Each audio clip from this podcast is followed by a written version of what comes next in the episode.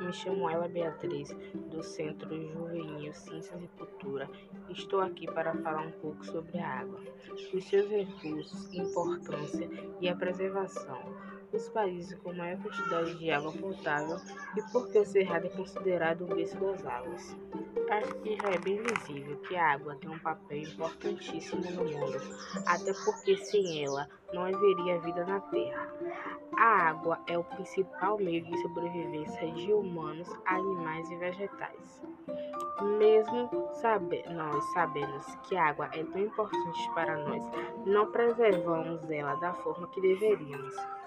Por exemplo, segundo o site Educa Mais Brasil, muitos países do mundo sofrem com escassez ou má distribuição da água, tais como países do Oriente Médio, Sul da Ásia e o Norte da África.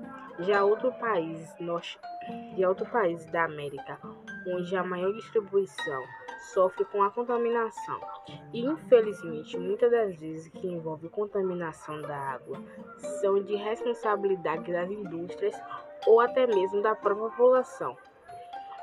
Um outro exemplo, no Brasil existem dois rios chamados Madeira e Cuiabá, localizados na região amazônica, que apresentam contaminação por minérios metais e mercúrio provenientes de garimpos clandestinos e agrotóxicos de lavouras.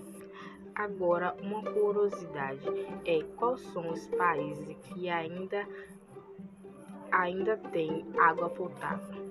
Bom, segundo o site aguaboa.com.br, os países com maior quantidade de água potável são Brasil, Rússia, Canadá, Estados Unidos, China, Colômbia, Indonésia, Peru e Índia.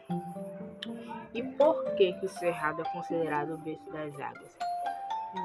Especialistas consideram o Cerrado como o berço das águas porque nele estão localizados três grandes aquíferos que são Guarani, Bambuí Urucuia, responsável pela formação e alimentação de importantes rios do continente.